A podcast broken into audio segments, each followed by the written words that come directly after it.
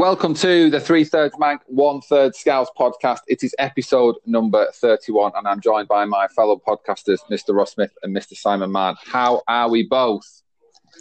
Very well, very well. How are you? I'm, I'm, very, I'm very, very optimistic about the future. Well, that's good to hear. That's good to hear. The world is things are on the up. Uh, You've been listening to a lot of D Ream lately, have you? Yeah. Things gonna get better. Scrap the last. I thought we'll go back, do a bit of th- throwback Thursday, go back to the, the, the 1990s.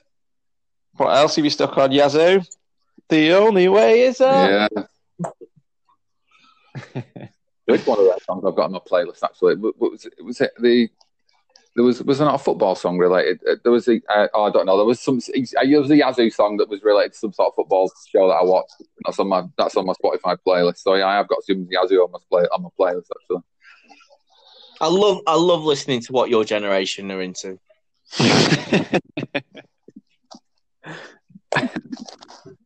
Is this, what, is this what you guys listen to before the before Atomic Kitten became a big deal?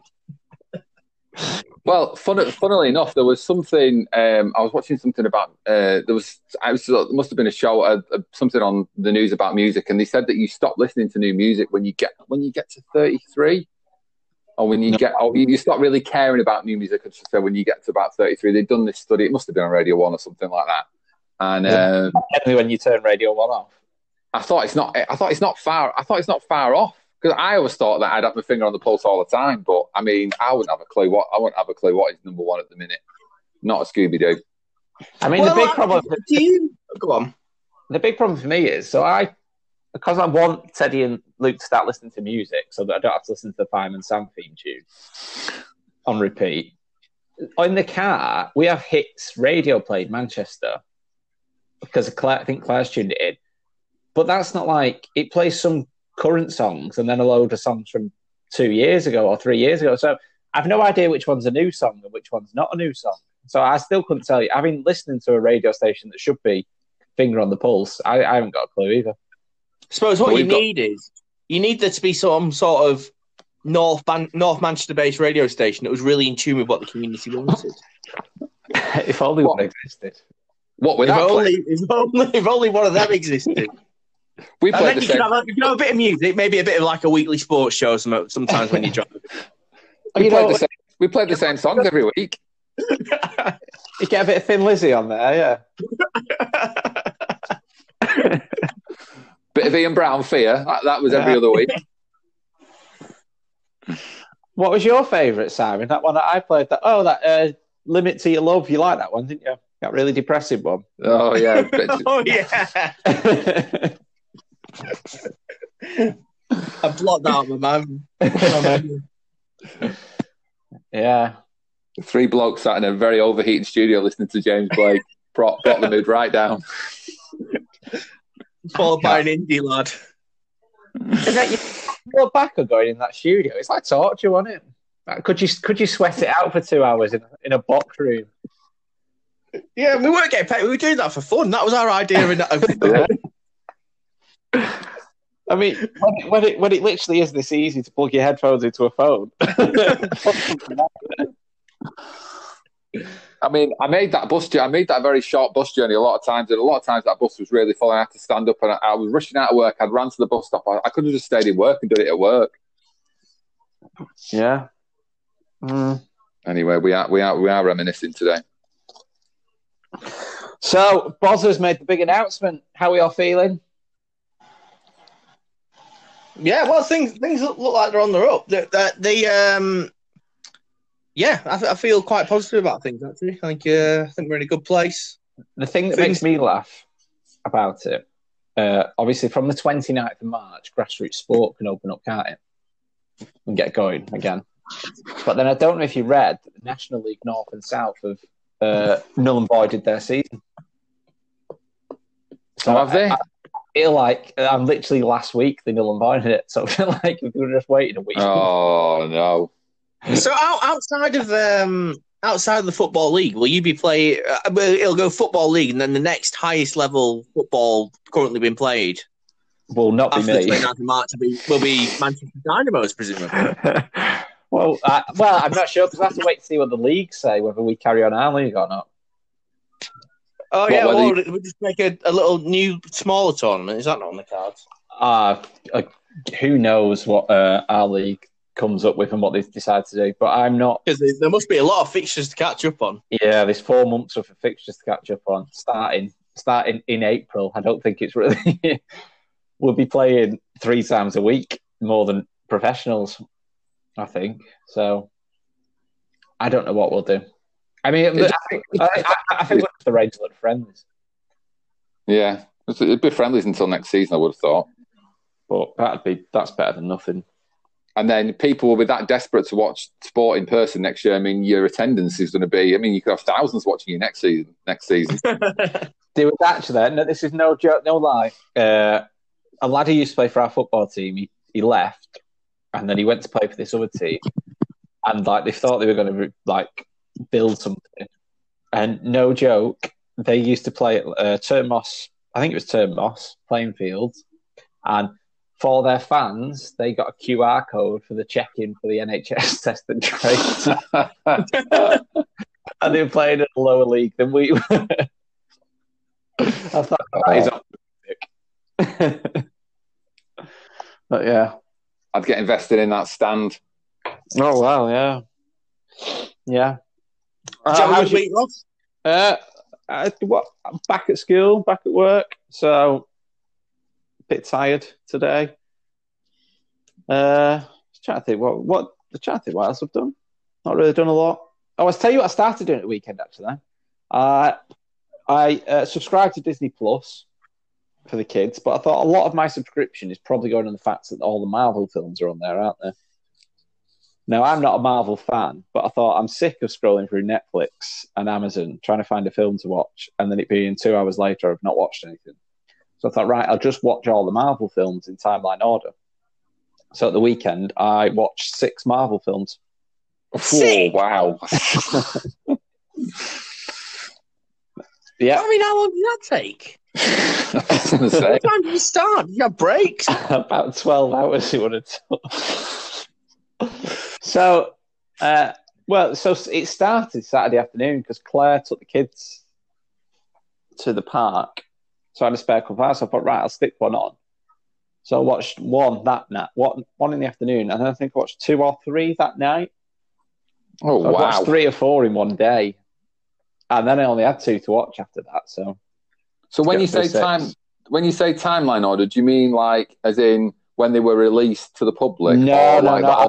The, the, Star Wars type timeline Yeah. where you go back to the first one and watch it that way? Yeah, basically. So if you go on Disney Plus, if you scroll down, then it, it has like an option to do it in timeline order. So basically, it just tells you what, what should be next. Ah, right. I, yeah, I'd seen somebody. I, again, that was either it was either on a gate. It was, uh, that might have been tenable or not. I don't know. It was something that was said like they were actually not in order the way that they've been, the way Yeah. that they've been brought out. But So I did that. Yeah, that's basically my yeah, that's basically what I've done. I mean, I can't Well- say I particularly enjoyed it or particularly disliked it. It's just kind of been twelve hours of my life, to be honest. You completed it. Well, no, because there's another fourteen films to watch. Oh gosh. Oh. Yeah. I, I knew the franchise was that big. It was big. I didn't think it was that big. Well, that's not even all of them are on the are on Disney. Oh, So are they? Oh right. So yeah, so that's that's that's the week. The next week, sorted. I was going to say, talking of big big film franchises, um, Grayson's been Grayson is, is like amazed, just like absolutely obsessed with Harry Potter at the minute. Um, so at the end of the first Harry Potter film, there is they're in like wherever they are, and the play there's like a chess game that they have to get past. And since he's watched that about two or three weeks ago, he's been obsessed. He wants to play chess. So on Friday, we went to go out and get a chess set because we had some time to kill after he'd done all his work on uh, on Friday, and um, we tried to play chess. It lasted for about I don't know half an hour because I've never played chess before. So we read the rules to one another and we, we had we tried to have a game. I had to keep had to keep stopping. So it, it was a good job that the chess set we bought had a draft had a, had a draft set with it. So we Yeah, drafts is a bit more entry. I was about to say Yeah. drafts is a bit more an entry level sport, in it? But um, but yeah, so we we been we started. We, he, he wanted to play. He wanted to play chess because it was on Harry Potter, but I think he realised after about half an hour we couldn't do that. So we've we've ended up playing quite a lot of drafts. So Ah. Draft is a good game. Good game. I mean, if you want a board game recommended, I know, guy.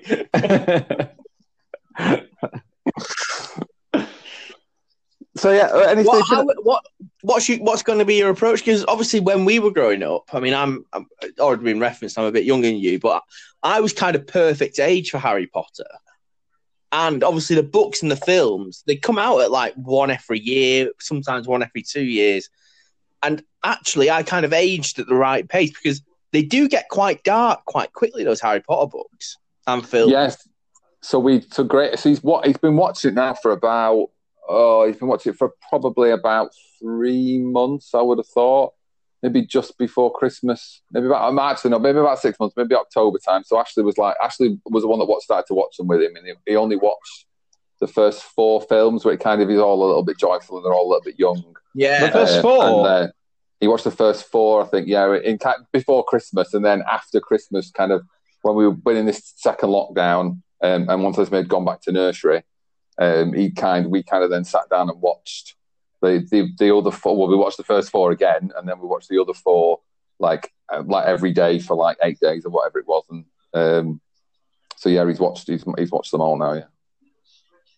Yeah. And Ashley's Well- reading. Ashley's reading in the book, so she's she's halfway through the third book. She's reading that to him, and she's been doing that for about six months. So I, I Teddy- so- tell you what, some some of those books late on get a bit too long as well. The fifth Well, one's that- the longest. Yeah, I don't want to, you know dig anyone out, but I think J.K. Rowling is a real example of someone who maybe got a little bit too powerful, maybe could have done with an editor towards the end. Maybe she, you know people. I think people were scared to say to her, "Look, do we need all? Does that is every chapter absolutely vital here, J.K.?" well, I'd never. I we I remember the first. I love I love the idea that J.K. Rowling Rowling's just gone. No, I don't need to reread that. Just print. Just print. no, that'll do. yeah, what? It's, it's a bit lengthy. Yeah, I know. Doesn't matter. Just print it as I've wrote it. But the mistakes, Jake. No, no, no, no, no. It's all part of the magical world of Harry Potter. Stephen Stephen Fry's having to nap halfway through the audiobook.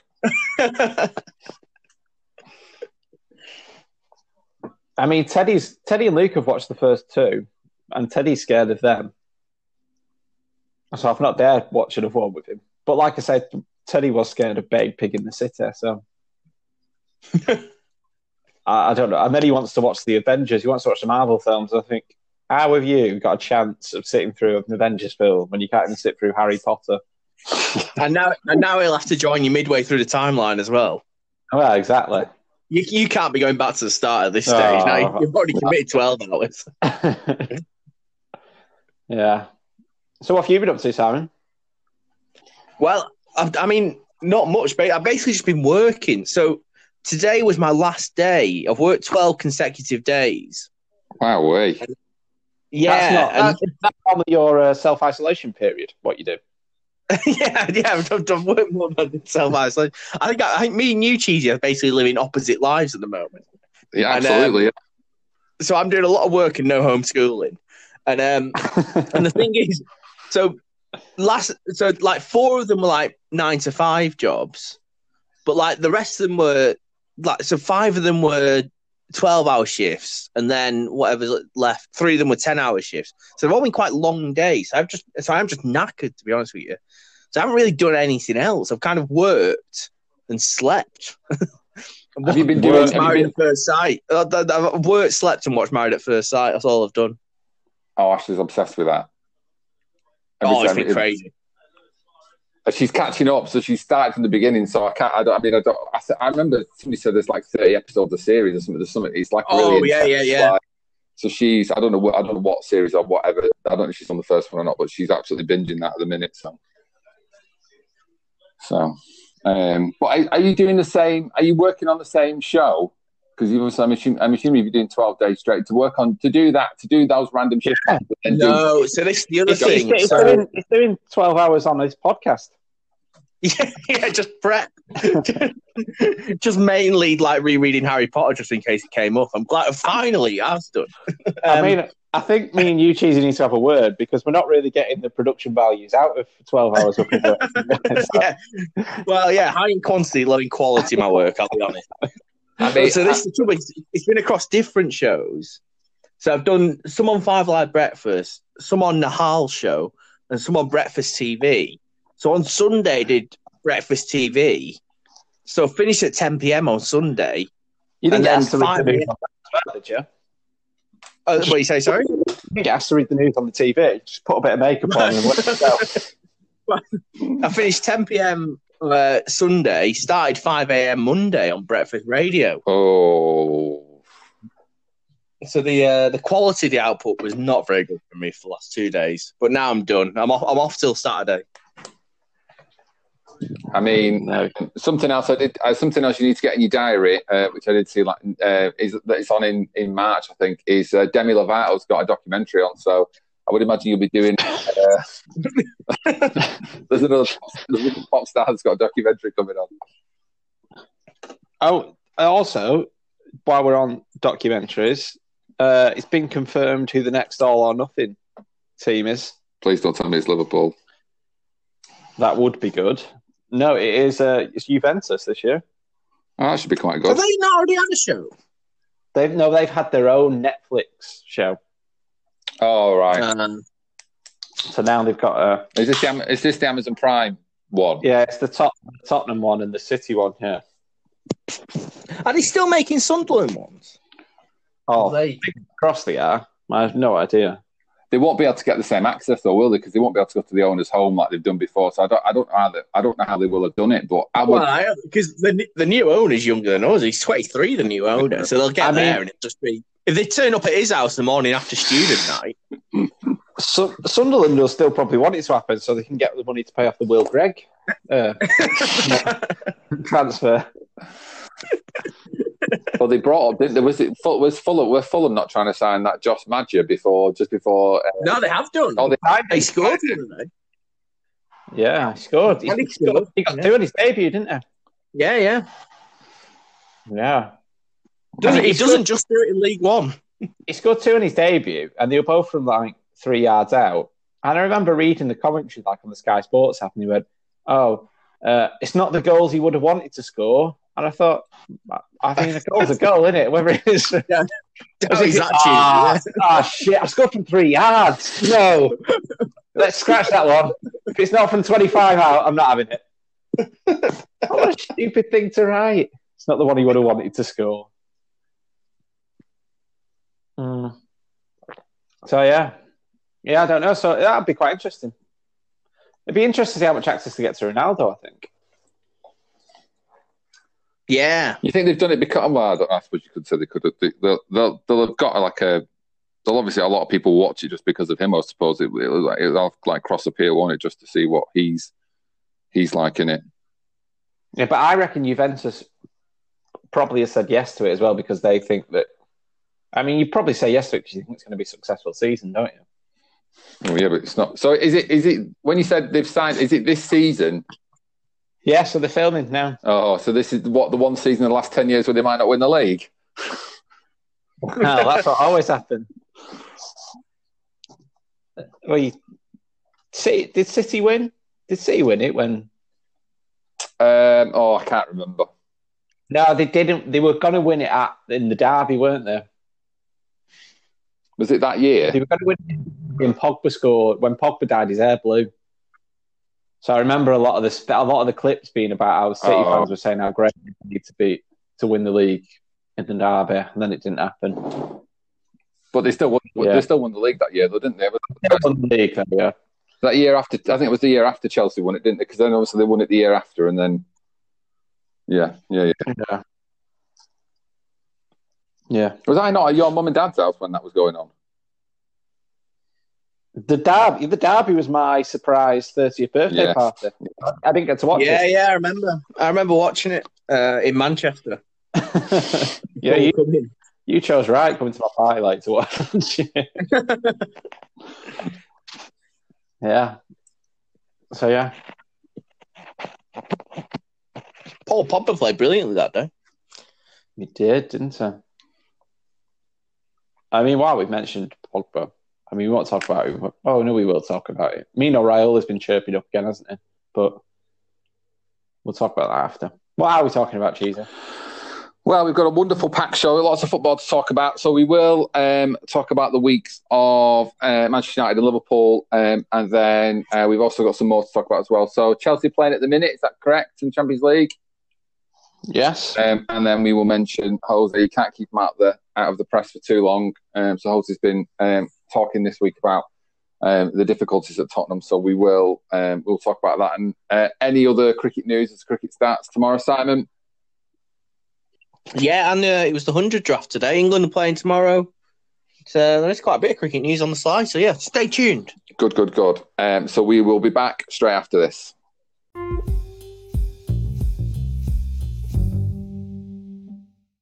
Welcome back to the Three Thirds Mac, One Third Scouts podcast, and we will kick off with Manchester United. So, how has Manchester United's week been this week, Ross?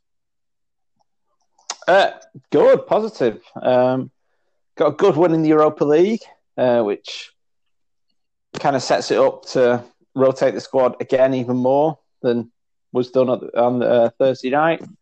And then uh, a positive result at the weekend against Newcastle. Newcastle, yeah. Um, so yeah, so a good week, Simon. We you must have been pretty pleased too. Yeah, I was pretty pleased. I mean, I must admit that uh, United beat Real Sociedad in the Europe. Um, Real Sociedad were really bad, and um, you know, I mean, obviously, good result for United, comfortable win. Minch can rest players in the second leg, but I, I was thinking, God, is this the level of the Europa League? And at one point, the commentator pointed out we're only, we're only at the last thirty-two. I mean, it's ages to go in that competition. So many matches. Yeah. Um, didn't Sociedad? But yeah, win. After ten games in the La Liga, hadn't Sociedad not lost a game? They were like six points clear. Gosh, yeah. I mean that says that says a lot about La Liga because they were rubbish. Did David did David Silva play? Is that where David Silva's gone? Yeah, and Nacho Monreal and uh, Adnan Januzaj. Yeah, I'm. They were top of the. They were top of the before. I think Atletico Madrid mustn't have played as many games, obviously because of the Champions League or whatever to begin with. Um, but yeah, I'm sure Sociedad won like nine of the first ten games and were six points clear. And obviously now that I think they've just dropped like a stone now. I think that I thought it was the last time I looked, they were outside of the top six. So yeah, well, when I last when I played, I mean, not that it is real life, but when I played Football Manager last, they're not on. Um, they're known as Real San Sebastian on um, Football Manager because they haven't got the rights to the team, and they they're on the slide. They do really really well in Football Manager, so they have got like in Football Manager world, which is generally relatively true to life. They have got quite a decent squad, but yeah, they just looked tactically Who, all over the show. Who's the manager? Anybody we know, or oh, couldn't tell you. No, so that's a no then. They, they, they played they, they played right into United's hands, didn't they? they? Just played a really high line and allowed United to get in behind all the time, didn't they, Sam? Yeah, yeah, it was it was perfect for United in a way, and a chance for some players to score, a chance for some young lads to score. I think uh, Diallo, Amad Diallo came off the bench. And, you know, the second leg will be a chance to sort of rotate again, rest some you, players. Dean, Dean Henderson will play. So it's, it's sort of handy. Were you surprised that um, I was expecting more rotation? Were you? Or I was, because um, I, I, I mean, if it was up to me, I would almost approach it in a I would rotate so much, like League Cup level, like oh well, if we lose, we lose. I'm not that bothered. Um, but it was yeah, he did. He, he played a, a sort of semi-serious side. It'd be interesting to see who plays in the second leg. I mean, there are some players who he just never like. He all like Maguire just seems to like playing football, doesn't he? I mean, the amount of games Harry Maguire gets through are incredible. Is incredible. Yeah, and, um, one of the stat that he's played the most minutes in any of like the top yeah, in the world, yeah. So he's uh, he's crazy. He just doesn't seem to. Obviously, he just seems to like playing. I guess. Uh, so this last year has been a, a great for him. Um, but yeah, and you know, I think uh, actually in the Newcastle game right at the end, they brought that young lad off the bench as well, didn't they? And fair play to Wally. He has always sort of given these young players a chance, even And you know that's how you find out, I suppose, if if they're good enough. And in, in Angel Gomes and, and Tahith Chong, they weren't, but in, in Mason Greenwood, they were. So. you don't know until you try, do you? Exactly. Yeah. Well, I was actually thinking the other day. I, th- I I think there was a sort of spell where Manchester United really were sort of left behind in terms of youth development, and we we didn't really have that many players coming through. But in recent years, you know, Rashford, uh, McTominay, Greenwood, uh, Brandon Williams, uh, McTominay. um, Tuanzebe looks like he could be a player for the future. And you think over a four or five year period, that is quite a good turnaround. I think that you know that is if you're sort of getting a player through once a season, once every two seasons for a top club, and that is actually quite impressive and quite uh, you know, and that's best case scenario in a way. And United, whoever is sort of in charge of uh, United youth policy, I know Lou Van, Lou Van Gaal had a bit of a re. I think Lou Van Gaal really looked at it when he came in and sort of shook things up a little bit. And Nicky, but I don't know what role Nicky Butt plays. I don't, I don't know who's who's to credit for this, but I think United, you know, should should rightly be quite proud of what, what's coming through. Yeah, no, I totally agree. It's uh, yeah, it's always nice to see, isn't it, a youngster actually It's get to- exciting, isn't it? I, mean, I was really sort of looking forward to Amad Diallo coming on. Yeah, I know, I know I- he's not like a youngster that's come through. Obviously, we signed him in the summer, but it's still, but it still shows that the scouting network's there to go out and find these youngsters. You're not just going out and trying to buy ready-made stars. You try. It's kind of it feels a bit more united in terms of the way that we've we've done things in the past instead of always relying on the, the big ready-made. We go out and buy someone a bit younger and develop them ourselves. But yeah, I mean, how long did he get? He got ten minutes, didn't he? Looked relatively bright. But I mean, I did go on Twitter the next day, and there was lots of hype about him. But I thought I didn't. It looks pretty. I mean, you thought I mean, he didn't cost five million pound, did he? I mean, he looks a pretty sure deal at thirty-seven million pound. well, you you paid the money, so yeah, you you're hoping that it's like Yeah, paying I mean- it's like paying twenty million ten years ago, isn't it? Basically. but I mean, we thought the same of Memphis Depay.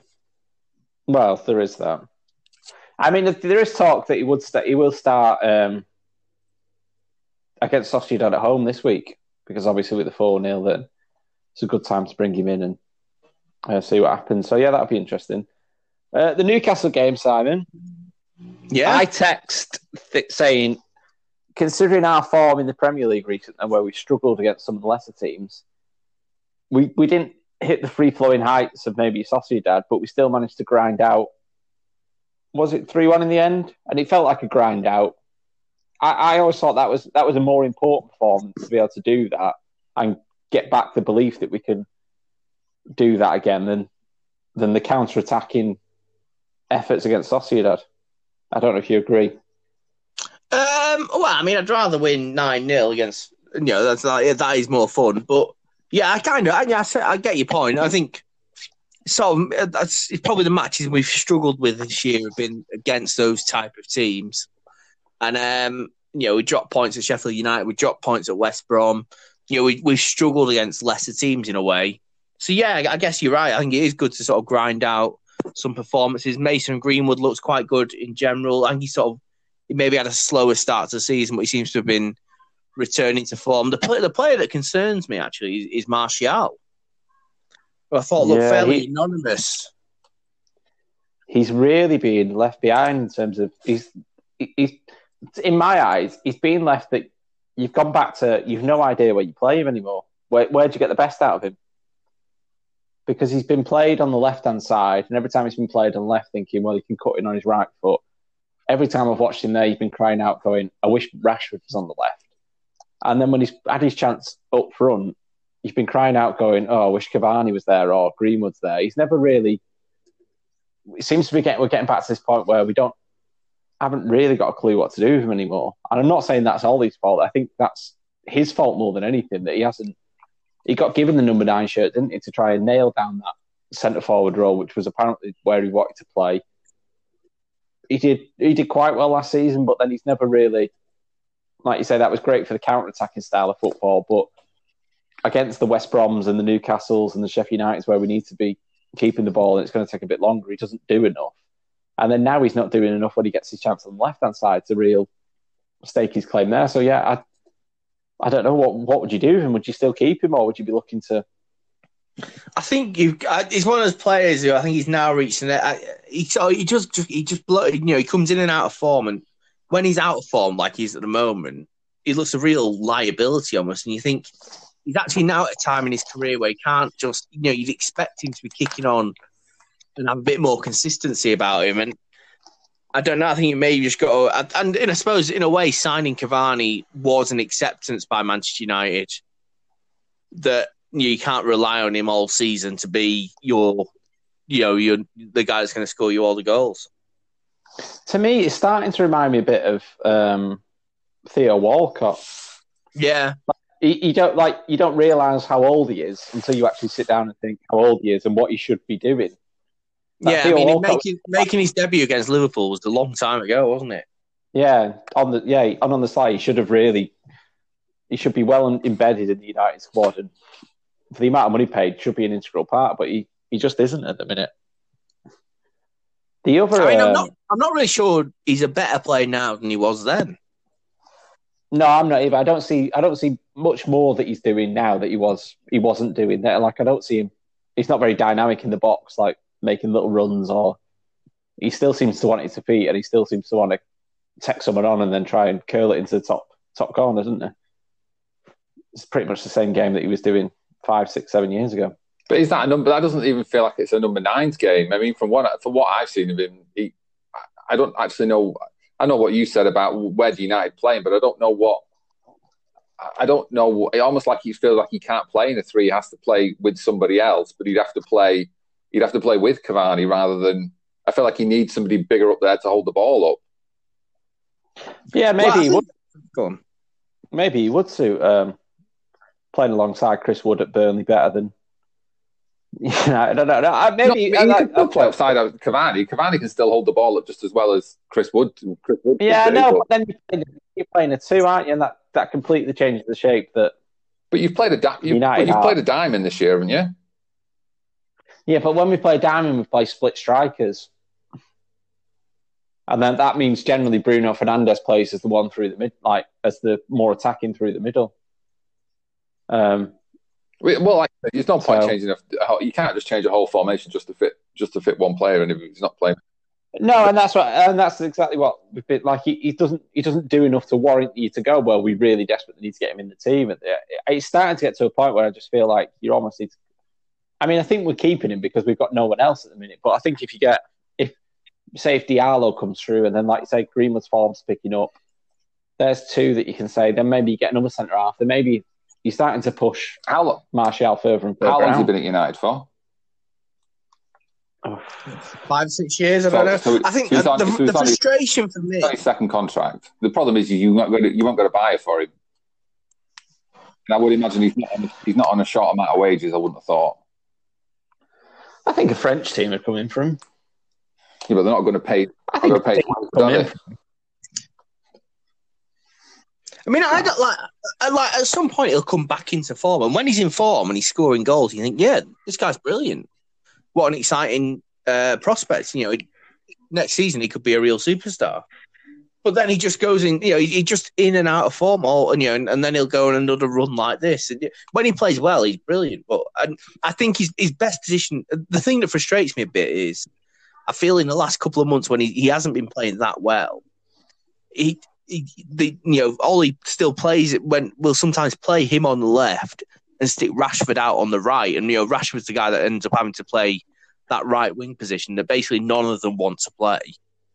Um, and you you're a bit like I'm not sure Martial's doing enough from the left to justify playing Martial, uh, Rashford out of position. You might as well play Rashford in the position he wants to play, and then either stick Martial on the right or Dan James on the right or whoever, and you know just accept that you're going to get a lesser output from that side of the pitch.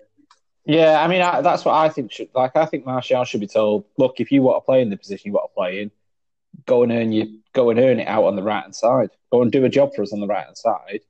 Show that we have to play you in the position you want to play in, and then we'll do that instead of just accommodating him. And yeah, we're just not getting the output out of him at the minute. But I don't know. He's been here six years now. This is sixth year. So, and he's 25. So he's slowly heading into the time of his career where you should be going. This is peak Martial, isn't it? But yeah, I don't know. The other, um, the other um, story that started circulating this week is about um, Ollie's going to sell either Dean Henderson or David De Gea at the end of the season. Have you read this, Simon? Uh, well, yeah, sort of increasingly start seeing reports that Dean Henderson isn't particularly happy with another season. I, I kind of have sympathy with him, and I, I think if I was Dean Henderson, and you know, De Gea isn't really pulling up. De Gea, it's not like he's there, and De Gea week in week out, you're thinking, oh yeah, no, De Gea is on another level. And I think one seat you probably, if you're in Dean Henderson's position, maybe you can just take one season on the bench but suddenly a second season and you kind of become the forgotten guy. And, You know, two seasons on the bench and almost like next, you know, are you still the, the, the guy in waiting? He probably wants to be England's number one. Uh, I can see why, how he wouldn't want to hang around. And I think if I, if United could find a, I, I, you know, a couple of seasons ago, I never thought I'd be saying this, but if United could find a buyer for David De Gea, I'd, I'd be sort of tempted to, to, you know, really back Dean Henderson. Yeah, but didn't they? No, I, t- I, I, agree, I agree that I think the way forward is to back Dean Henderson because one more age and form wise, De Gea's De Gea has shown that his form is deteriorating as time goes on. So I don't know why we'd want to stick around and put one pair eggs in the De Gea basket. I mean, the only problem is we're trying to find a buyer for David De Gea is his wages, isn't it? Yeah, I mean, you don't want to be stuck in a sort of Chelsea with Kepa situation. So he's only one year into his five-year deal, isn't he? De Gea. Yeah, did he? When did he sign his contract? Uh,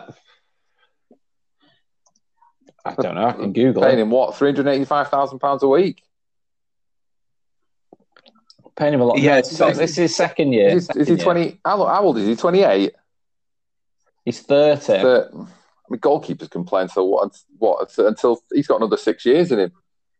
I mean, the thing is, you're right. If somebody will, if somebody will stump up the cash, and somebody will, somebody will buy him. Somebody will take a punt on him. The problem you've got is, is there's, I, there's not there ain't a lot of money flying around at the minute.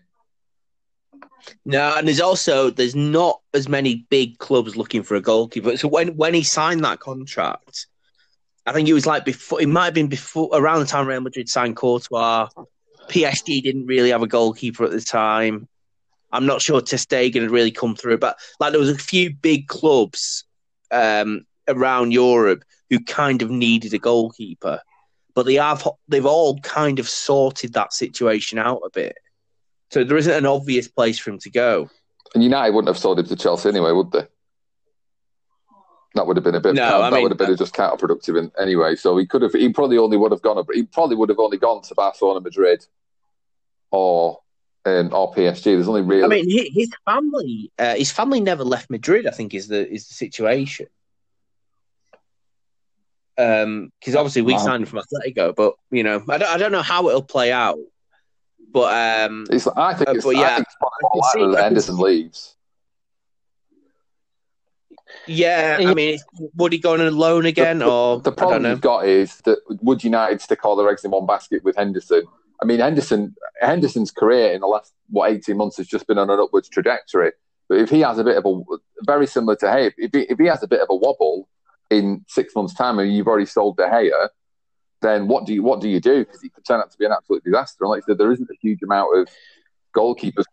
Yeah, on. but then at the same time, you've got you've almost got to De Gea wasn't like no one was going. De Gea is going to be player of the season for five seasons when he when he first came into United. But they like they were all there was lots of ifs and buts about De Gea, but there was a lot of faith shown in him, and obviously that that faith was repaid ultimately in some of his performances because he was he was up there as one of the world's best, if not the world's best, for a number of seasons. So at the same time, yeah, Henderson is young. I, I know we like like 10, 15 years ago, if you stuck a 20 odd year old goalkeeper in the in the Premier League, you wouldn't be expecting much. You'd say, "Oh, wait till the 30. But that's that's not the life of goalkeepers no. now, is it? You expect be good at 21, but you still have to have a little bit of faith and go, "Well, yeah, you're going to make the odd mistake, but it's how you bounce back and learn from these mistakes. And if you see the improvement, so you, you, you have to. I think now it's it's either a time where you go right, we're going to bite the bullet and just either we're going to say to De Gea, you're at the club, but we're not going to pay you. Well, we're not, we're going to pay you, and you're just going to sit on the bench, which is that's a very tough decision for then if you're trying to sign and you want to say, well, our top earner at the club is just sat on the bench and you're playing every week and you're not going to earn as much. That's that's one of the issues, isn't it? That you're going to have to try and attract people and get contracts. He's vice captain, isn't he? Uh, I'm, he hasn't been captain this season. Maguire's played the most think. minutes out of anybody in the world, so he's Yeah, but then McTominay's been captain. I mean, to be fair, I don't like. There isn't an issue with De Gea's attitude. I think he's. I, I, it's just his performance have kind of dropped off. Yeah, he's Yeah, just not I- doing. I yeah, think the thing, the thing, I, am not. I, I, I don't think he's not a troublemaker No, or I anything. I think he's just. Yeah, yeah. I'm not against having around at the club. You just you want the best players on the pitch, don't you? Ultimately, I think so I don't know. I don't know what you think. The- interesting. It just seems a shame that we've we've suddenly gone from because obviously Dean Henderson could have been at Sheffield United now, and we could have had Yep. Romero as number two, and we could have saw out another year of um, De Gea's contract, and then brought back Dean Henderson a year later.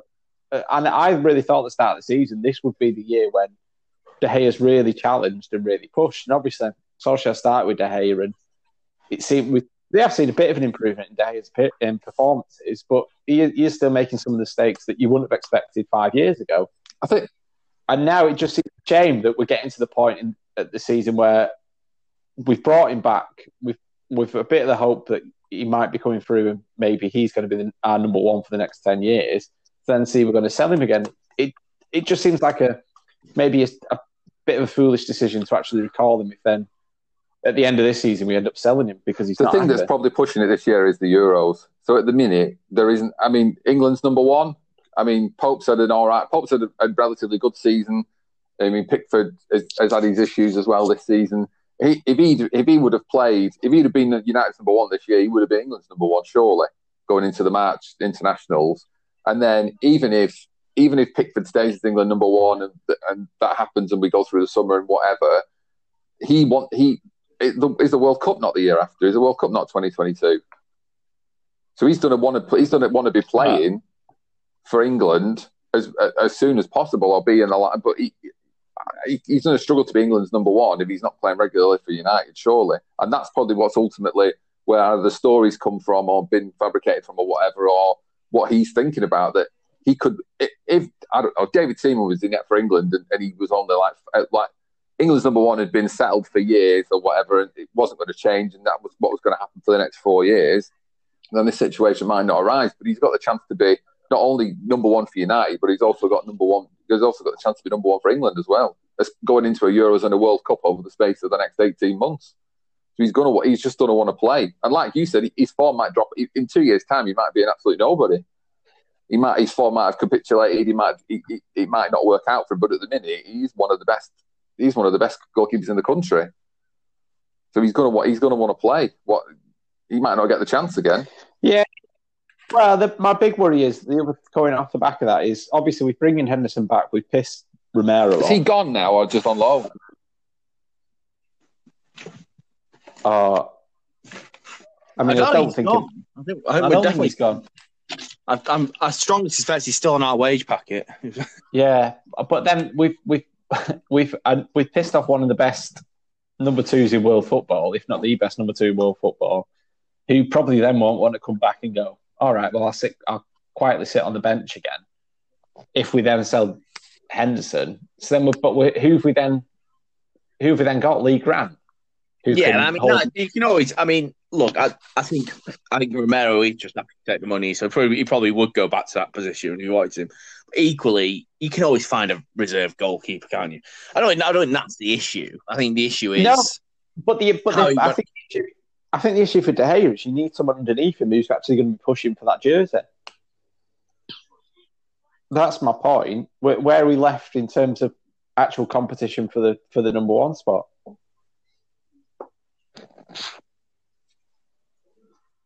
because then we either go out and make a marquee goalkeeper signing, or we or we're trying to bring someone else through the club out. Of I just think we're, we're in a bit of a pickle. It's not. I mean, it's a good pick. I mean, having loads of really good goalkeepers isn't a massive. You know, it's not like I'd rather be in our situation than Chelsea's, but you know, it is. It is a bit of an awkward one for, for United to resolve. Yeah, I think it just needs a bit of careful thinking about, and obviously because it could affect the next few seasons, that whatever decisions made. But we'll see, won't we? Should we get in I mean, on yeah, I mean, something? it, could, it could affect the next ten years, I guess. Yeah, that's that's my worry. Yeah. Should we get in something more light-hearted, Simon, and talk about cheesies We as a football fan?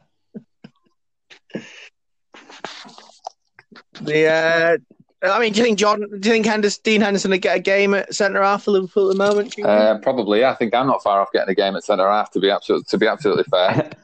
um, I mean, what I did think is, what was it? What, what was it? Six, 68 games unbeaten at home. I think we're going for 68 games defeated at home. I think it's nice to balance it. You know, nice to balance it up. So, Symmetry's always Yeah. nice, isn't it? so yeah. So uh, Saturday night at Merseyside derby, Everton had not won. Um, I don't. Everton had not won at Anfield for, since 1999. Um, You know what annoyed me about this before? Like, so they were going, uh, Everton had won for 20 years, and I was thinking, wow, that's a long time. It's going to be like, yeah, like, I was waiting for the date, and then they went, since 1999, I thought, yeah, I probably remember that game. yeah, at the same moment. I think I think Kevin I think Kevin Campbell scored. I think it was I think it was one I think Kevin Campbell scored at the Kop end. I think that I think that was the game, and then I think the other game, that, and then Everton have not won a derby since even at even at Goodison since 2010. I think that was the year after Torres had left, and it was I think it was three 0 I think it was three 0 at Goodison. Uh, uh, Again, it was another debacle game. Uh, but anyway, it doesn't really matter. We'll get back to we'll get back to now. So yeah, so Liverpool um, lost their fourth game at home in a row. Um, funnily enough, I didn't watch. I didn't watch the first half. I completely forgot it was on. But apparently, it was nothing to write home about. Um, and then it seems any team that scores first at Anfield at the minute um, just completely nullifies um, any attack that we've got. Um, compounded by the injury to Jordan Henderson after I think about 28 minutes, I think it was. Um, so we finished um, the game with our fifth choice and eighth choice centre back, um, with the fifth choice centre back having played less than five games in the Premier League. So that is our um, current situation. Um, and really, uh, there's not much. I don't quite know what the way out of it is. Um, I mean, the game, the, the next game's huge. Um, obviously, away. I think we're away at Sheffield United, and then I didn't think we played. I thought we played Chelsea like Tough, Well- tough place to go. and then what makes it what makes it worse is the next home game is against Chelsea, and I thought we I we I thought we didn't think we played Chelsea for ages, but yeah, we played Chelsea and Fulham in the space of three days, um, and then we play our, and then we play at home again to Leipzig. So we've got three games in a, in a row at home, um, and we just need some points. Um, like I said to you, I did, I've not seen Well, I've not seen the table, so I know Everton are, are on the same points as us now, and uh, with the game with the game in hand. Have you heard that in your last 10 Premier League games, Cheesy, you picked up eight points? Well, yeah, we talked about it last week, didn't we? So we uh, we'd only won two in. We only won two in ten. That's obviously now two in eleven. So that's the two games we won was obviously Spurs and West Ham, and then we drew it. We drew it. Uh, we drew against West Brom, and I can't remember the other game that we drew. Um, drew at Newcastle. That was it. They're the only eight points that we've got. So yeah. So the when I um, I'd flicked on something this mor- uh, onto this morning, there was a, some sort of league table came up since the beginning of 2021. I just assumed it was a dig at Liverpool. I'm assuming they were bottom or near enough bottom. Um, so yeah, so it's just I look at you can't. I, I don't know. I don't. There's. I spoke to my brother about it last night. He was. He said that Carragher had talked about changing formation. Um, Firmino looks like he's just his legs just. And there's a couple of times the ball's dropped him in the last few, even in the last like four, four, four or five games that I've watched, and where the shot that he just lets off is just got absolutely no power in it whatsoever. There's a couple of occasions on um, on Saturday where that was the case. I, I mean, they were only half chances. It wasn't like he, he should have scored, but at least get them on target. Um, Liverpool had a couple of chances. I think Anderson had a chance in the first half, and Pickford made a great save. Pickford made a great save as well in the second half. I mean, he only ever seems to play well in the Merseyside derby. The rest of the time, he doesn't seem to bother playing well. Um, and yeah, that's just the story of the season. I don't. Henderson apparently had a hamstring injury. I don't know how long that's going to keep him out for. Uh, Do you know? Do you know what I find strange with Liverpool? But uh, obviously, it's not been a great season. Salah's still top goal scorer in the Premier League, Yeah. isn't there? So you're still getting a output from him. So it's the, it's a one of the worrying things. Not the drop off. Well, obviously, Firmino doesn't score that many anyway. Doesn't even in a good season. He's not prolific, is he? Is one of the worries not the drop off in Mane's output? um, I think he's just been. I think he's just been. I think he's been injured this year, which is the first time he's been injured. I think around just before Christmas. Um, and I think that I think that they're just sticking two players on him. So I think the. I, I mean, Everton defended really well. There was there was a couple of chances Liverpool had. There was one where Keane had got back to make a last ditch tackle against Mane, um, and Pickford had come out to smother Salah. But it, it seems like if we don't if we don't score every chance that we've got, we're just not going to win the game. Um, and at the minute with the defensive situation, like we used to just be able to defend with three players with Van Dijk, Gomez, and Fabinho, and they could just sit there and defend pretty much most of whatever anybody came and thrown at us. That isn't the case. So the the two fullbacks are slightly more defensive. Two midfield players are slightly more defensive. So you just put five defenders on the three up front, and that's kind of it. Really, there's not really much. As as, as great a players they are, but as also as tired as they are, you're gonna any team is going to struggle to three players is going to struggle to beat five. I mean, I think Seamus. I think after the start of the second half, I thought Liverpool played quite well. I thought, oh, the, the most most of the matches they played this well, it must have been all right, but they must have got a kick at the backside at half time. Um, Andre Gomes made a couple of dodgy challenges at the beginning of the second half, and then um, Ancelotti brought him off after about sixty minutes. Brought Sigurdsson on, um, but they played a five-three-two, uh, and like Coleman, um, Holgate, Keane, Godfrey, and Digne just didn't really move, didn't really need to, um, and just snuffed out the, um, any any form of attack from Liverpool whatsoever. They had to work really hard just to get any chance at all. Mane had a couple of headers in the in the first half, the, at the beginning of the second half, but he would have that would have needed to drop to Firmino just from from a height point of view. Um, but it just just wasn't meant to be, and it just feels like it's just a horrific season. I mean, I, the, the worst thing about this is, is that, that Klopp's talked about at the beginning of the season, like we'll we'll do the trophy parade like the, when we can. Like if Liverpool parade this trophy in May, it'll just be awful. Nobody, no, oh, nobody yeah. in the world is going to want to remember this season. And, and normally, like we we get so close, like 2009, 2013, we got so close to winning the league, and then our best players leave, and then just the season after just turned into a disaster. And then this year, we're in a situation where we've we've lost probably I think the least amount of money of any of the top 20 teams. We've just signed this massive deal with Nike that is that is going to bring in so much more extra cash for the for the team. Um, the the manager's one of the best managers That in the was- world. that- That was United with Adidas. Yeah. and then it's just um, it's just been an, this season's just been an absolute disaster. I don't I, it- I, I don't know. I mean, the, you'd have to say that the only way this season kind of looks all right at all is if we win the Champions League. That looks completely impossible. But at the same time, like I said you, you've got big. I was going to say successfully this season would just be getting Well, four. if if the, I mean, but uh, then, but what do you at the same time? Like everybody's everybody's getting on the back, but I don't know. You play your fifth and eighth choice centre half, and you've got no, you've got, you. I would say you've got no recognised number six. I mean, Thiago pl- has played there before, but with somebody else, he's always played with with a more defensive minded player.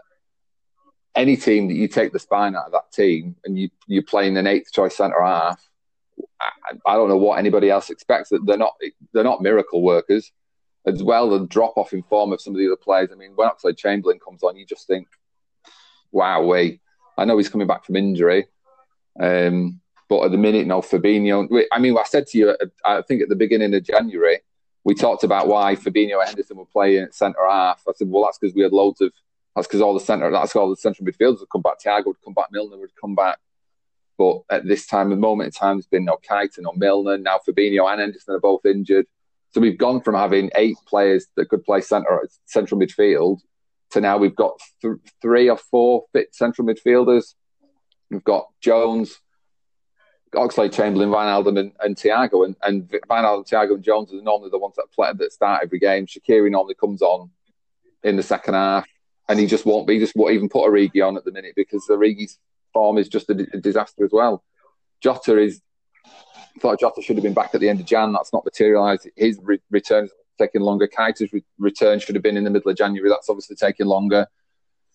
But I don't know what else. I don't really know what else the, the team is supposed to do. They're obviously hugely devoid of confidence with how everything's gone over the last ten games. I mean, what what do you what what do you what do you say to them? Why do you keep them going? It's, it's just been a. I don't think we've got. I suppose um, I suppose from Nike's point of view, I suppose they put all that money in, and they must be delighted that they've got a chance to work with Nat Phillips. Well, it doesn't. It doesn't. Nike won't be bothered to be like Liverpool sold the most amount of shirts they've ever sold. Deal got put through, so they that, that they won't be bothered. And they didn't sell extra with Phillips on the back. but- They, if anything, doesn't, re- doesn't really matter.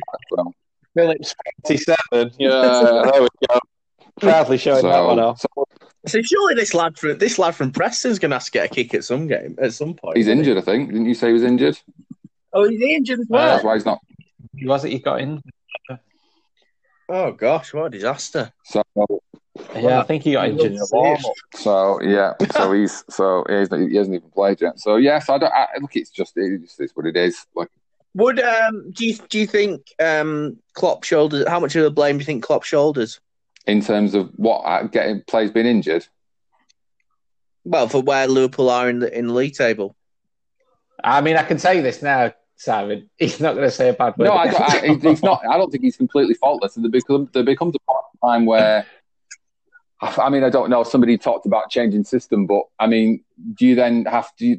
Of the players that have, are playing, so you probably think about the only players that are really playing that played last season are the front three and the wing backs and, and the goalkeeper. That's it. The rest of the team is is not really played last season or not played for however long for the last four seasons. So do you change then the rest of the team to then try and fit in with what else we've got? People talk about playing a four-two-three-one, but then you would ta- then you'd have to take one of the front line out to then bring another midfielder in, which means that you you then rather than having a, a pool of five midfielders, you've then only got a pool of four midfielders because you're having to play an extra one.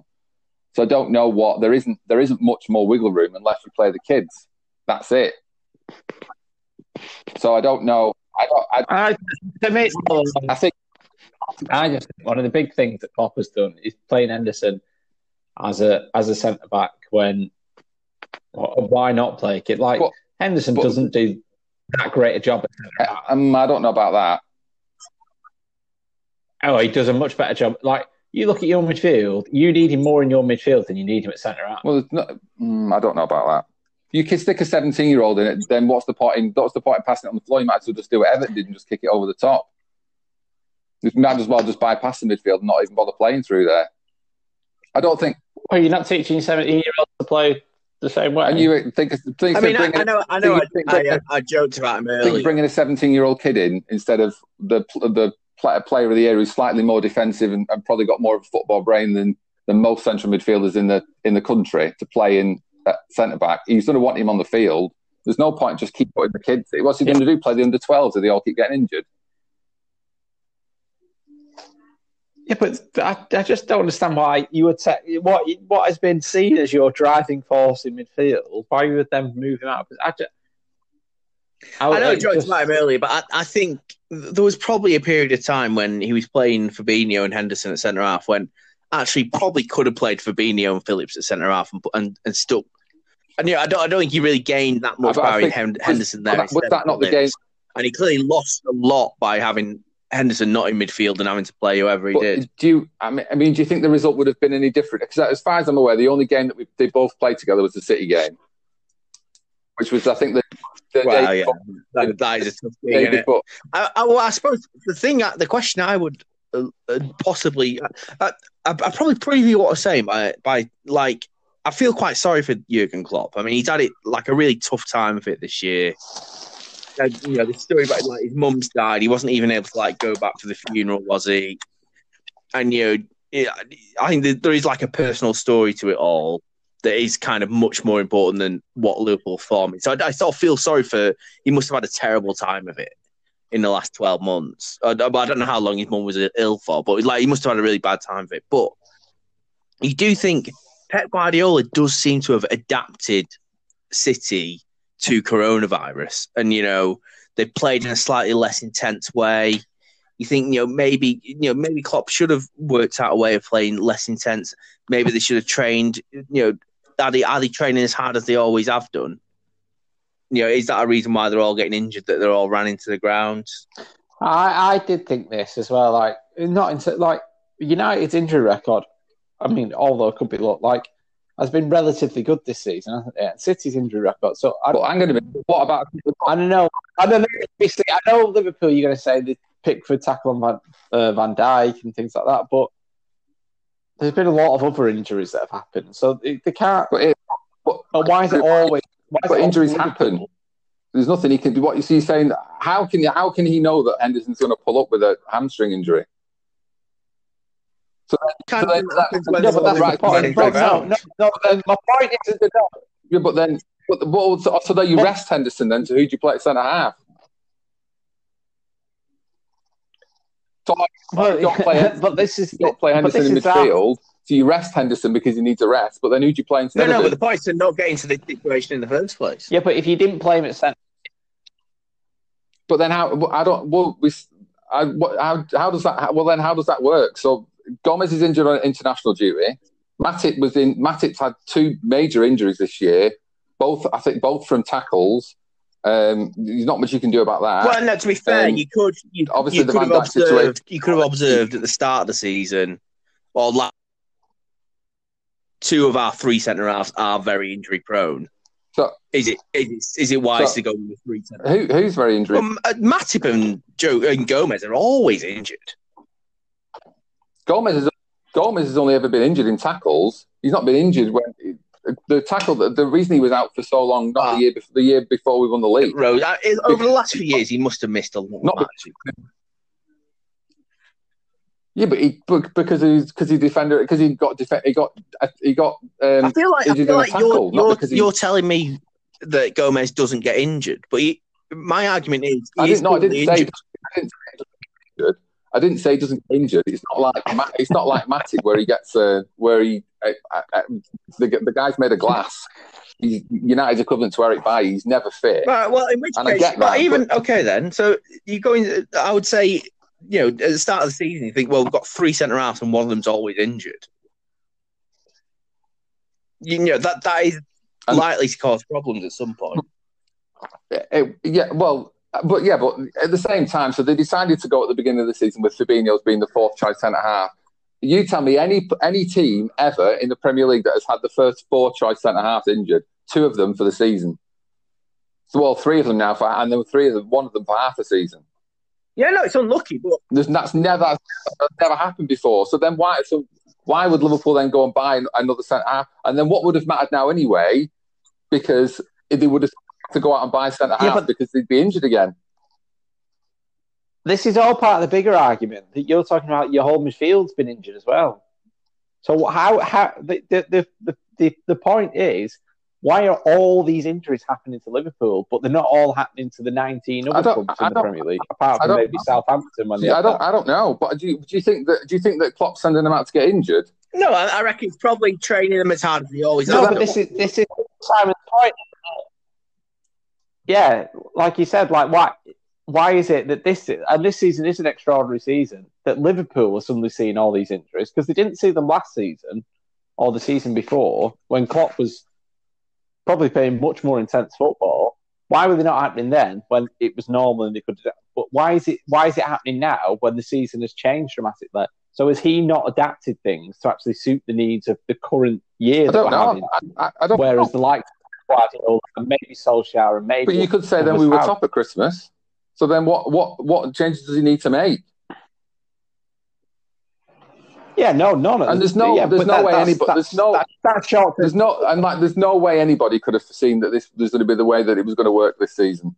There's no way that, that Klopp could have changed it. Look, he might have decided to play a different way, and then what? I don't know. I just think you.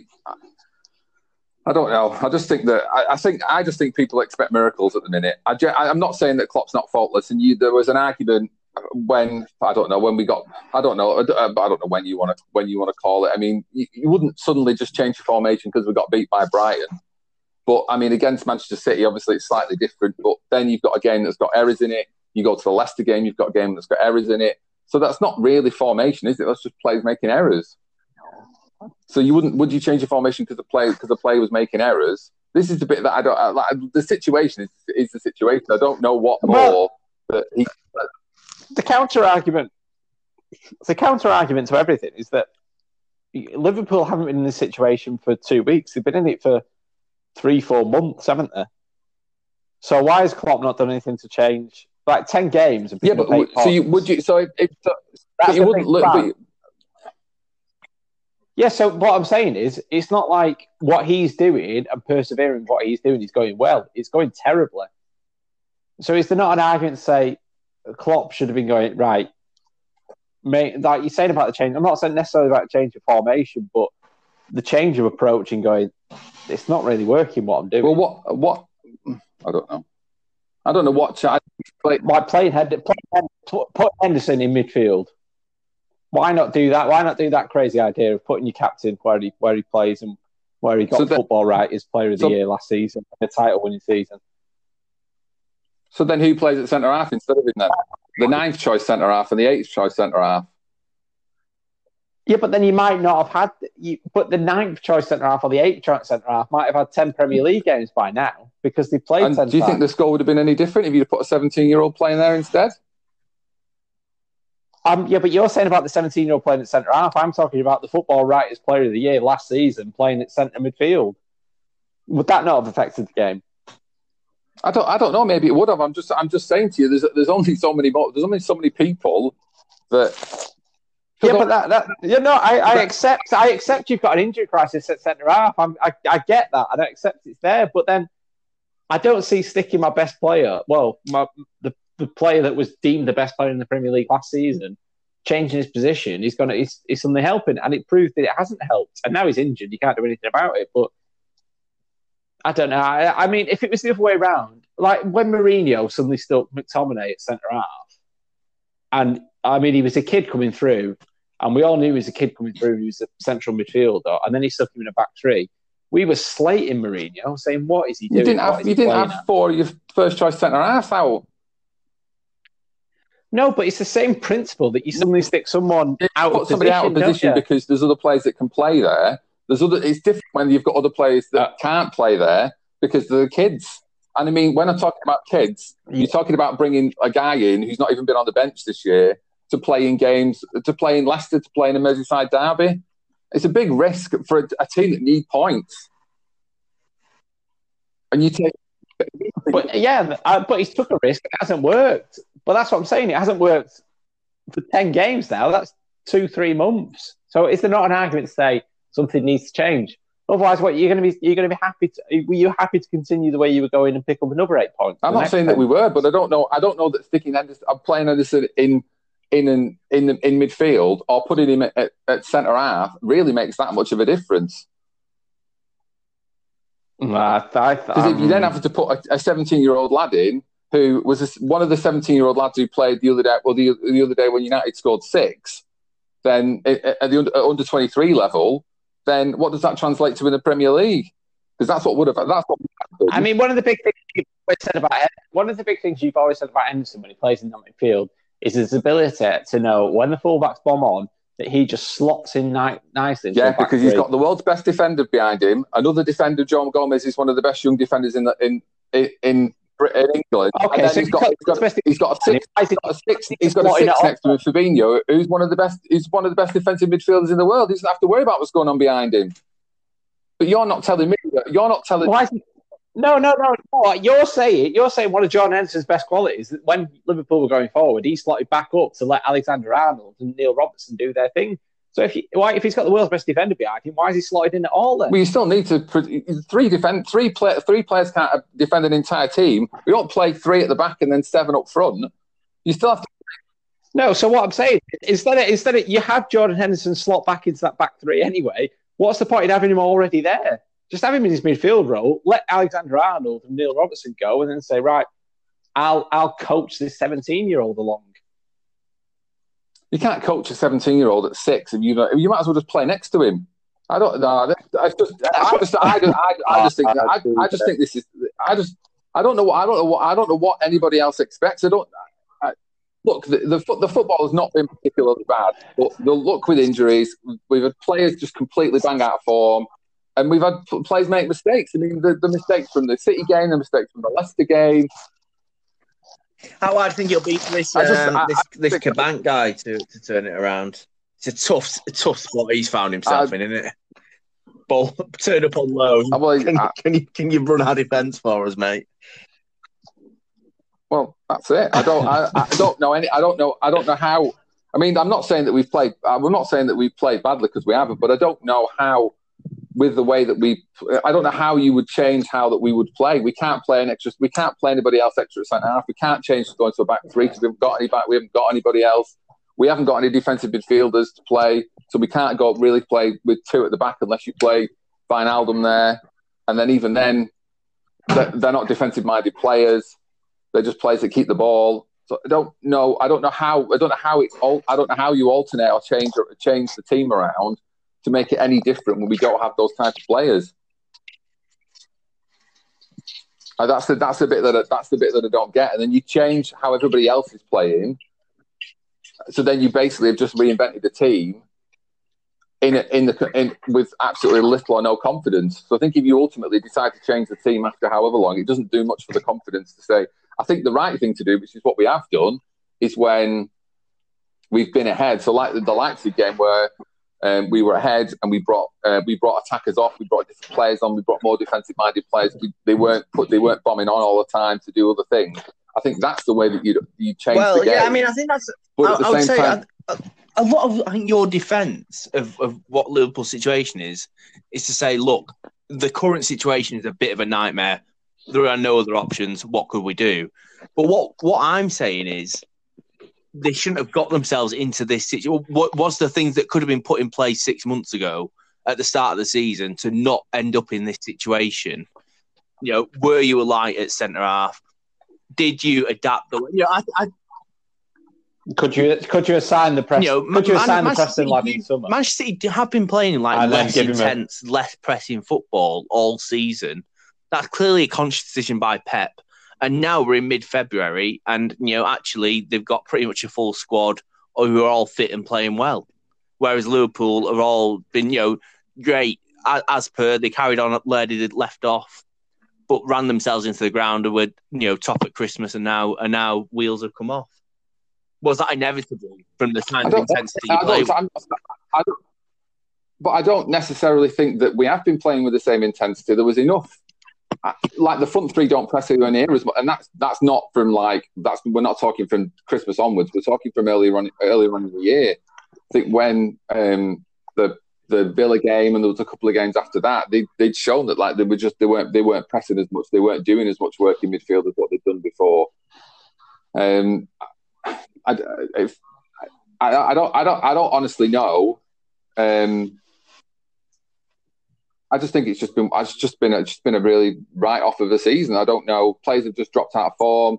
You could say that they've not been able to keep it going, um, but the the, the teams find it it's, it's difficult to say that the, the, team that was so strong chasing, chasing City, for when we finished second, for that team to have had that heartache to come back to what we did the year after and win the league, that uh, that team's always been about mentality. To think about the game at Barcelona, and for the team just to completely, it's just it's just almost simple.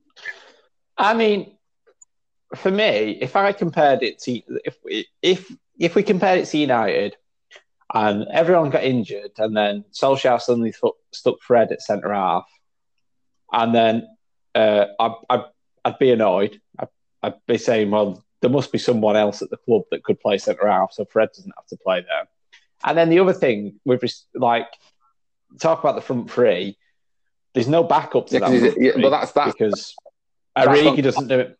yeah, but what I'm saying is, but what I'm saying is, what I'm saying is, if if Rashford, Martial, and uh, Mason Greenwood, they played great last season, and then we didn't have anything else.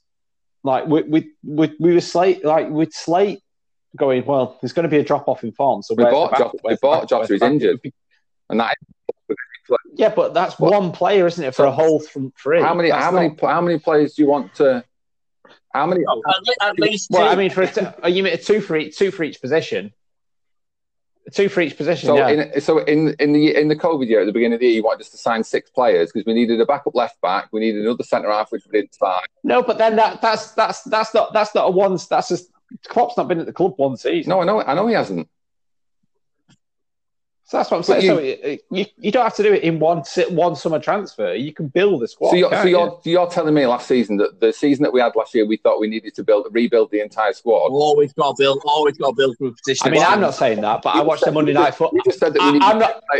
I'm not. Ja- Jamie Carragher said that at the end of last season, Liverpool should have made in three three major signings to go into right, the but first we team. also we, the amount of money that the That's Jamie Carragher. That that's the Liverpool all right, legend. who I'm not look. I'm not saying that. I'm not saying that he's not. I'm not saying that he's not right. But then you people have put that to, to Klopp and said that well, actually, well, there isn't eh, there isn't the money to do to go and do that. Do you know how much money we we shelled out on transfer fees for Jota and Thiago this season?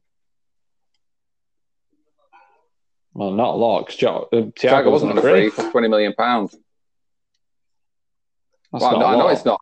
That's why we bought him. and age. We only paid, and we only paid nine. We only paid nine million pound for Jota this year, and we sold Wolves a left. We sold Wolves a right back for it for nine million pound.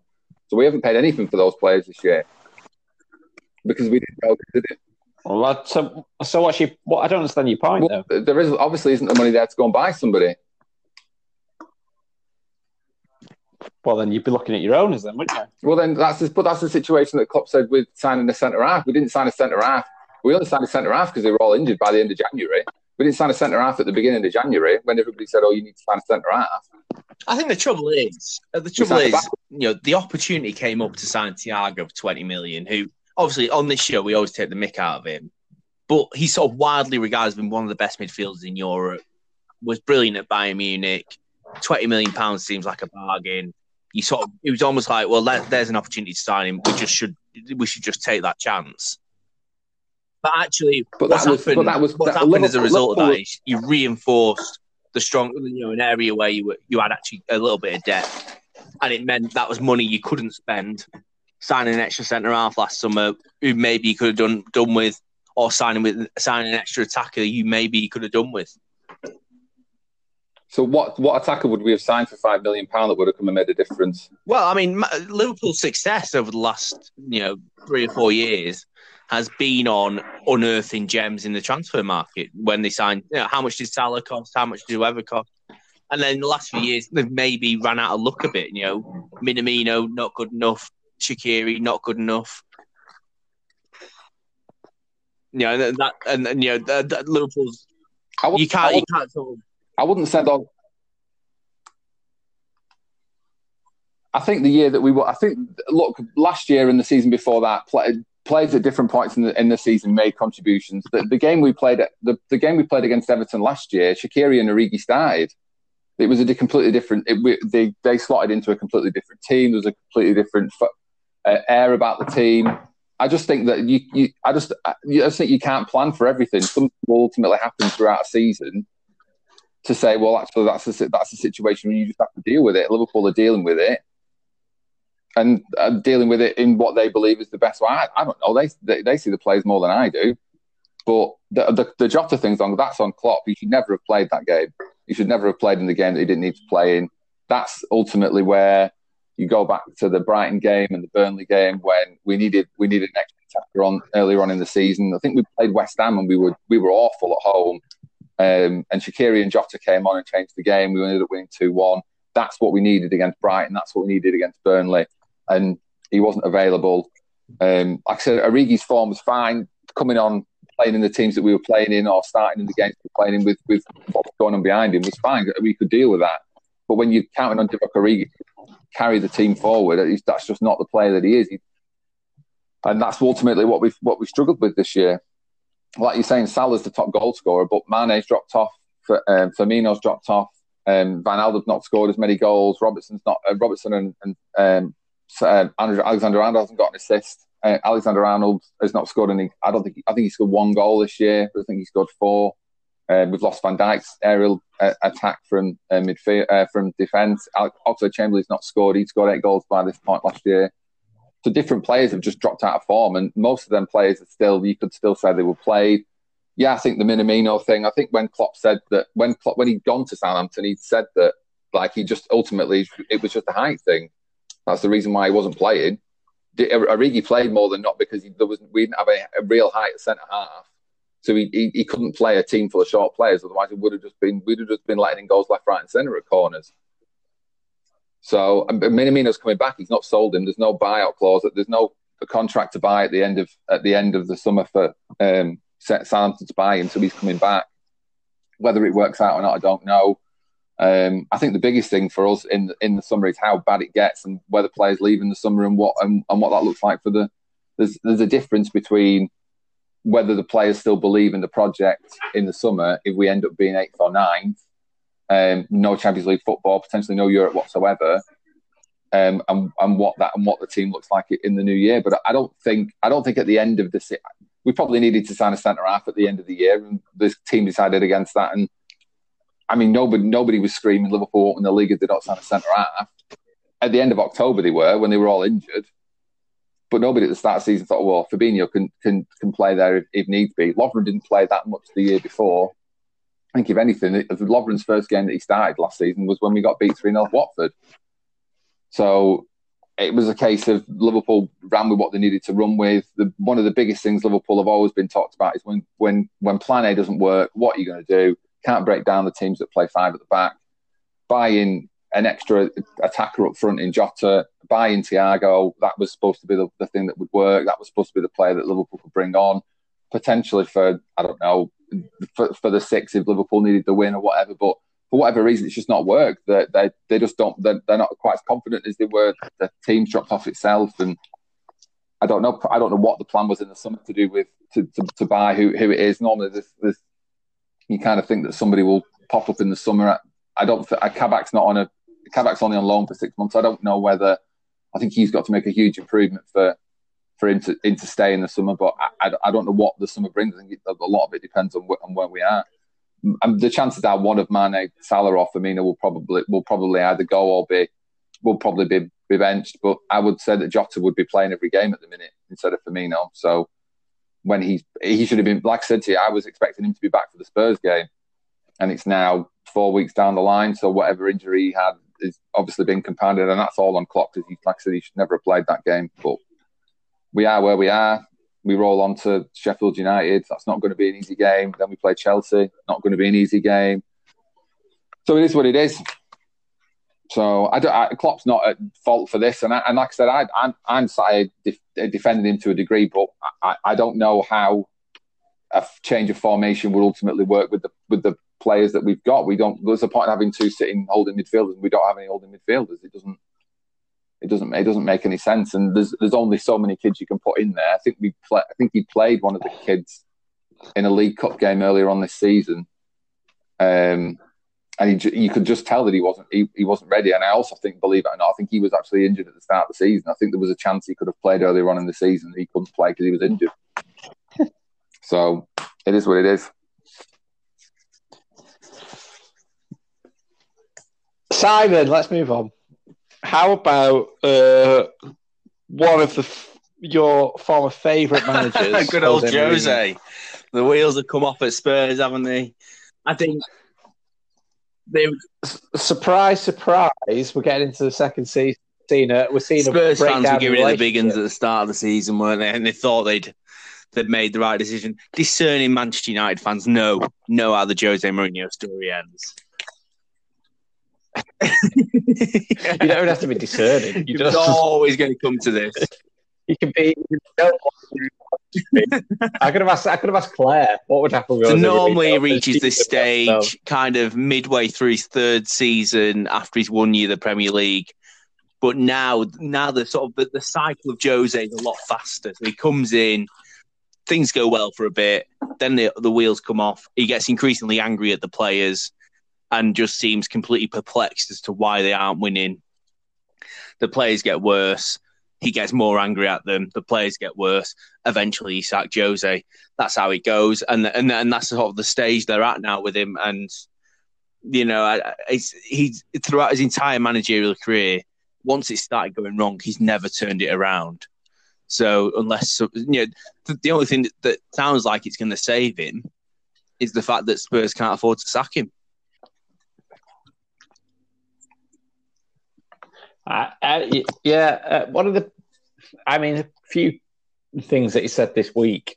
Basically, that uh, there's a problem at the club that he can't solve. Yeah, I bet, I bet when he was Which- uh, when, when he was negotiating his contract with Daniel. Levy, I bet- he didn't mention those problems he wouldn't be able to solve.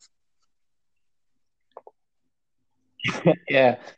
And then, so that's that's not a great thing. So there's problems at the club that he can't solve, and then him and his coaching staff, his methods are second to none.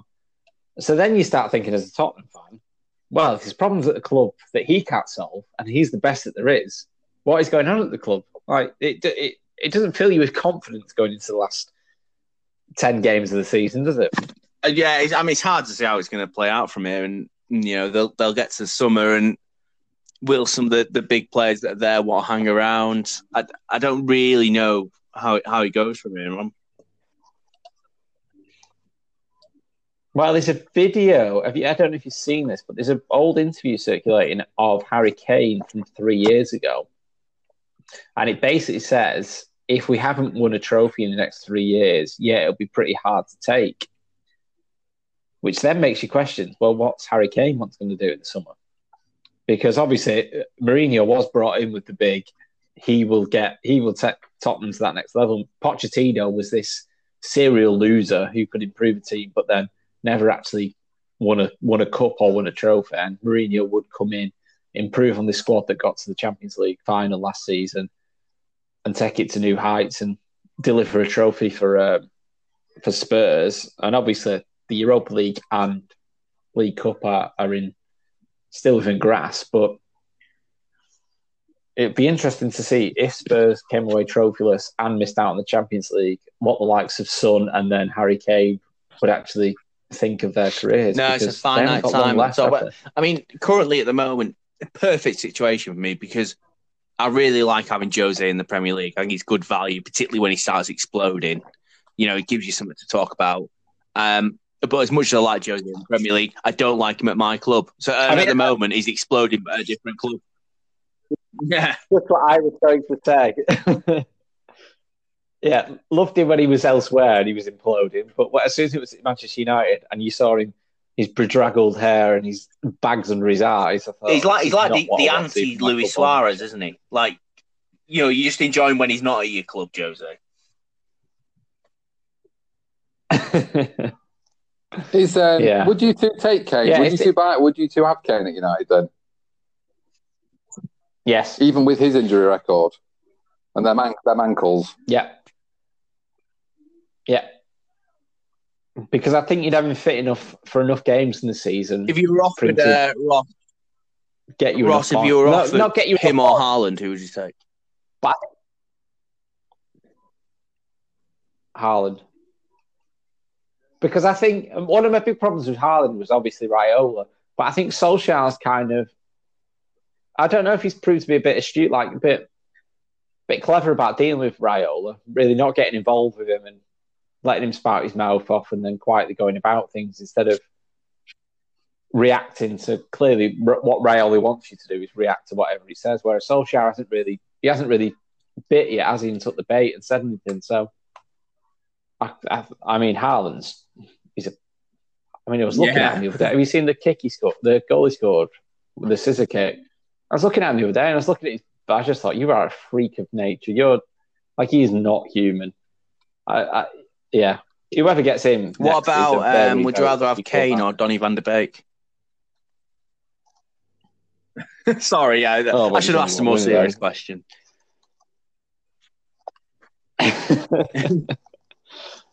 Donny Van. I, I, I, I was, I was certain Donny Van de Beek was going to start against Sociedad. Maybe this week. Maybe this week. Uh, the other thing that's gone on, um, Chelsea have obviously played tonight. They've won tonight away at Athletic Madrid, which is a very good result for them, 1 0 away. Uh, but the big thing, um, Thomas Tuchel, when he first came in, started Callum Hudson Odoi in his first, and thought it could be the resurgence of Callum Hudson Odoi.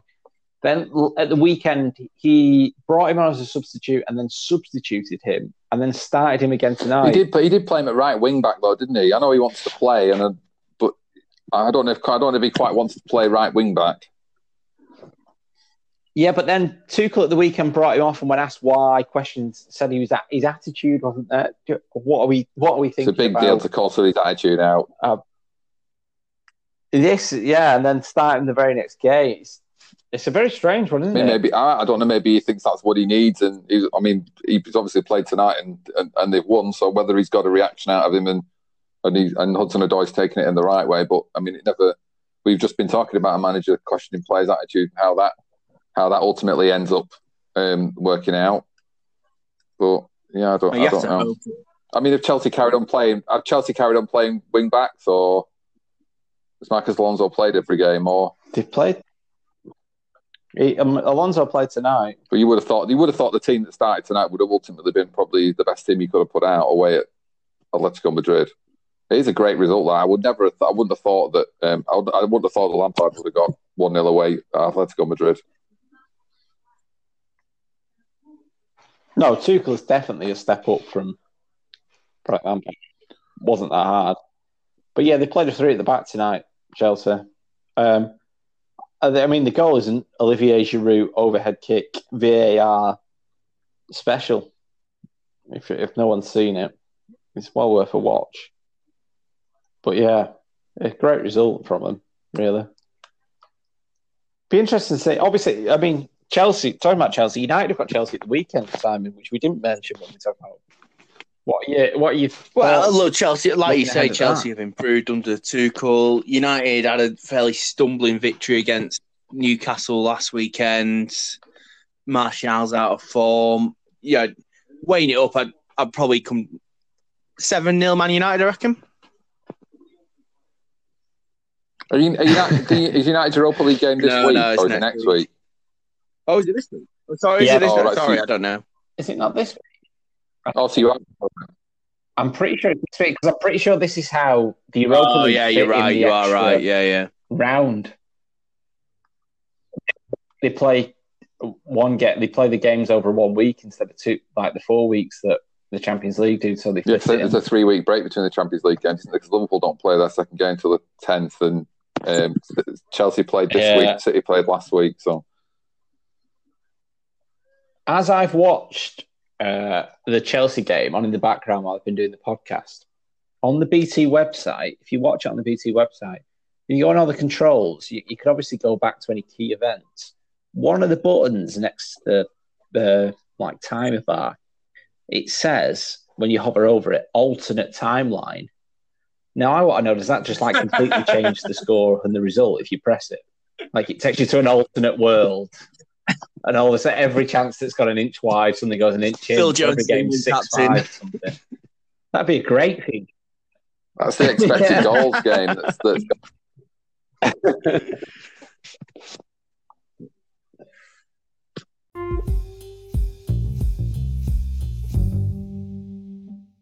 Thanks for listening to the Three Thirds Manc, One Third Scouts podcast. Give it a like, give it a share, and let us know what you think on Twitter at Mank3. That's at M A N C T H R E. And keep listening for more new podcasts every week.